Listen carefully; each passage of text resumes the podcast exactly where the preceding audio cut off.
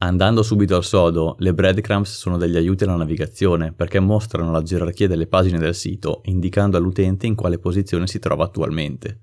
In altre parole, si tratta di un aiuto per non far smarrire il visitatore, consentendogli di orientarsi nel sito e migliorando così la user experience. Come abbiamo già detto, questo discorso non vale solo per gli utenti umani, ma anche per i motori di ricerca, quindi le breadcrumbs costituiscono un grande aiuto nell'indicizzazione e nel capire come il sito è organizzato. Il concetto di breadcrumbs o briciole di pane deriva dalla famosa fiaba di Hansel e Gretel dei fratelli Grimm, in cui i due protagonisti della fiaba usarono lo stratagemma di creare una strada con le briciole di pane per ritrovare la via di casa, quando furono abbandonati nella foresta.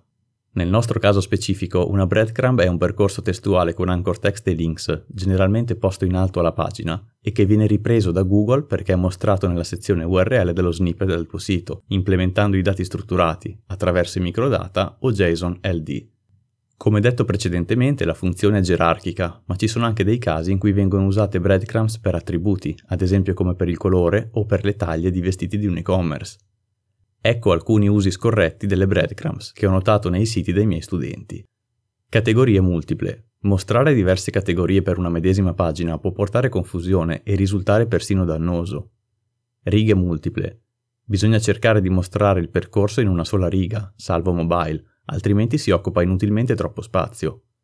Keyword stuffing. Gli anchor text non devono essere sovraottimizzati, riproponendo di continuo la stessa identica keyword in modo estremamente innaturale.